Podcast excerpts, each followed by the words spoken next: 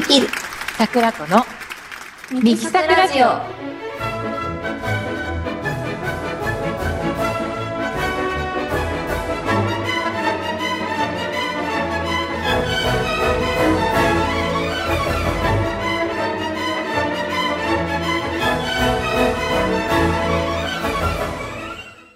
皆様はじめまして。ミキサクラジオです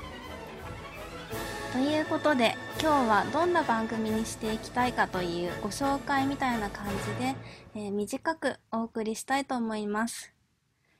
改めましてピアニストの赤松美希ですソプラノ歌手の加藤桜子です。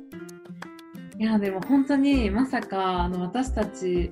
普段音楽家なのであのこういう感じでレギュラーでラジオ番組をさせていただくことになるとは本当に思いませんでしたよね。うんそうだよね、えーラジオはゲスト出演はさせていただいたことがあるんですけどもパーソナリティなんて、えーすごく貴重な体験で、えー私たち自身とても楽しみにしてましたうん、本当に楽しみで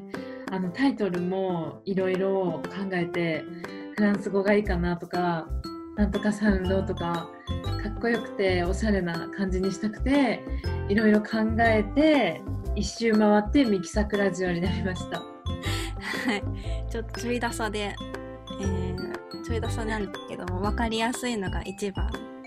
覚えやすいし、えーシンプルイズベストということで、えーディレクターさんと相談しながら決めたんですけども、えーかっこいい感じのは全部、うーんという感じで、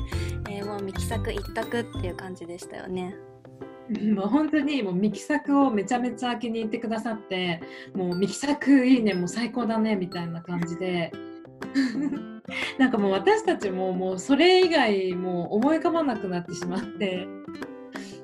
まあ、えー本当に私たちらしい名前が決まったということで、えー本題の、えーどういった内容の番組なのかということですね。はい、えーこの番組は、えこんな感じで私たちのゆるゆるトークの他に、えメインとなるのはコーナーなんですけどもクラシックに興味がある方はもちろんこれから聞いてみたい聞いてみたいけどなかなか聞く機会がないという方に向けて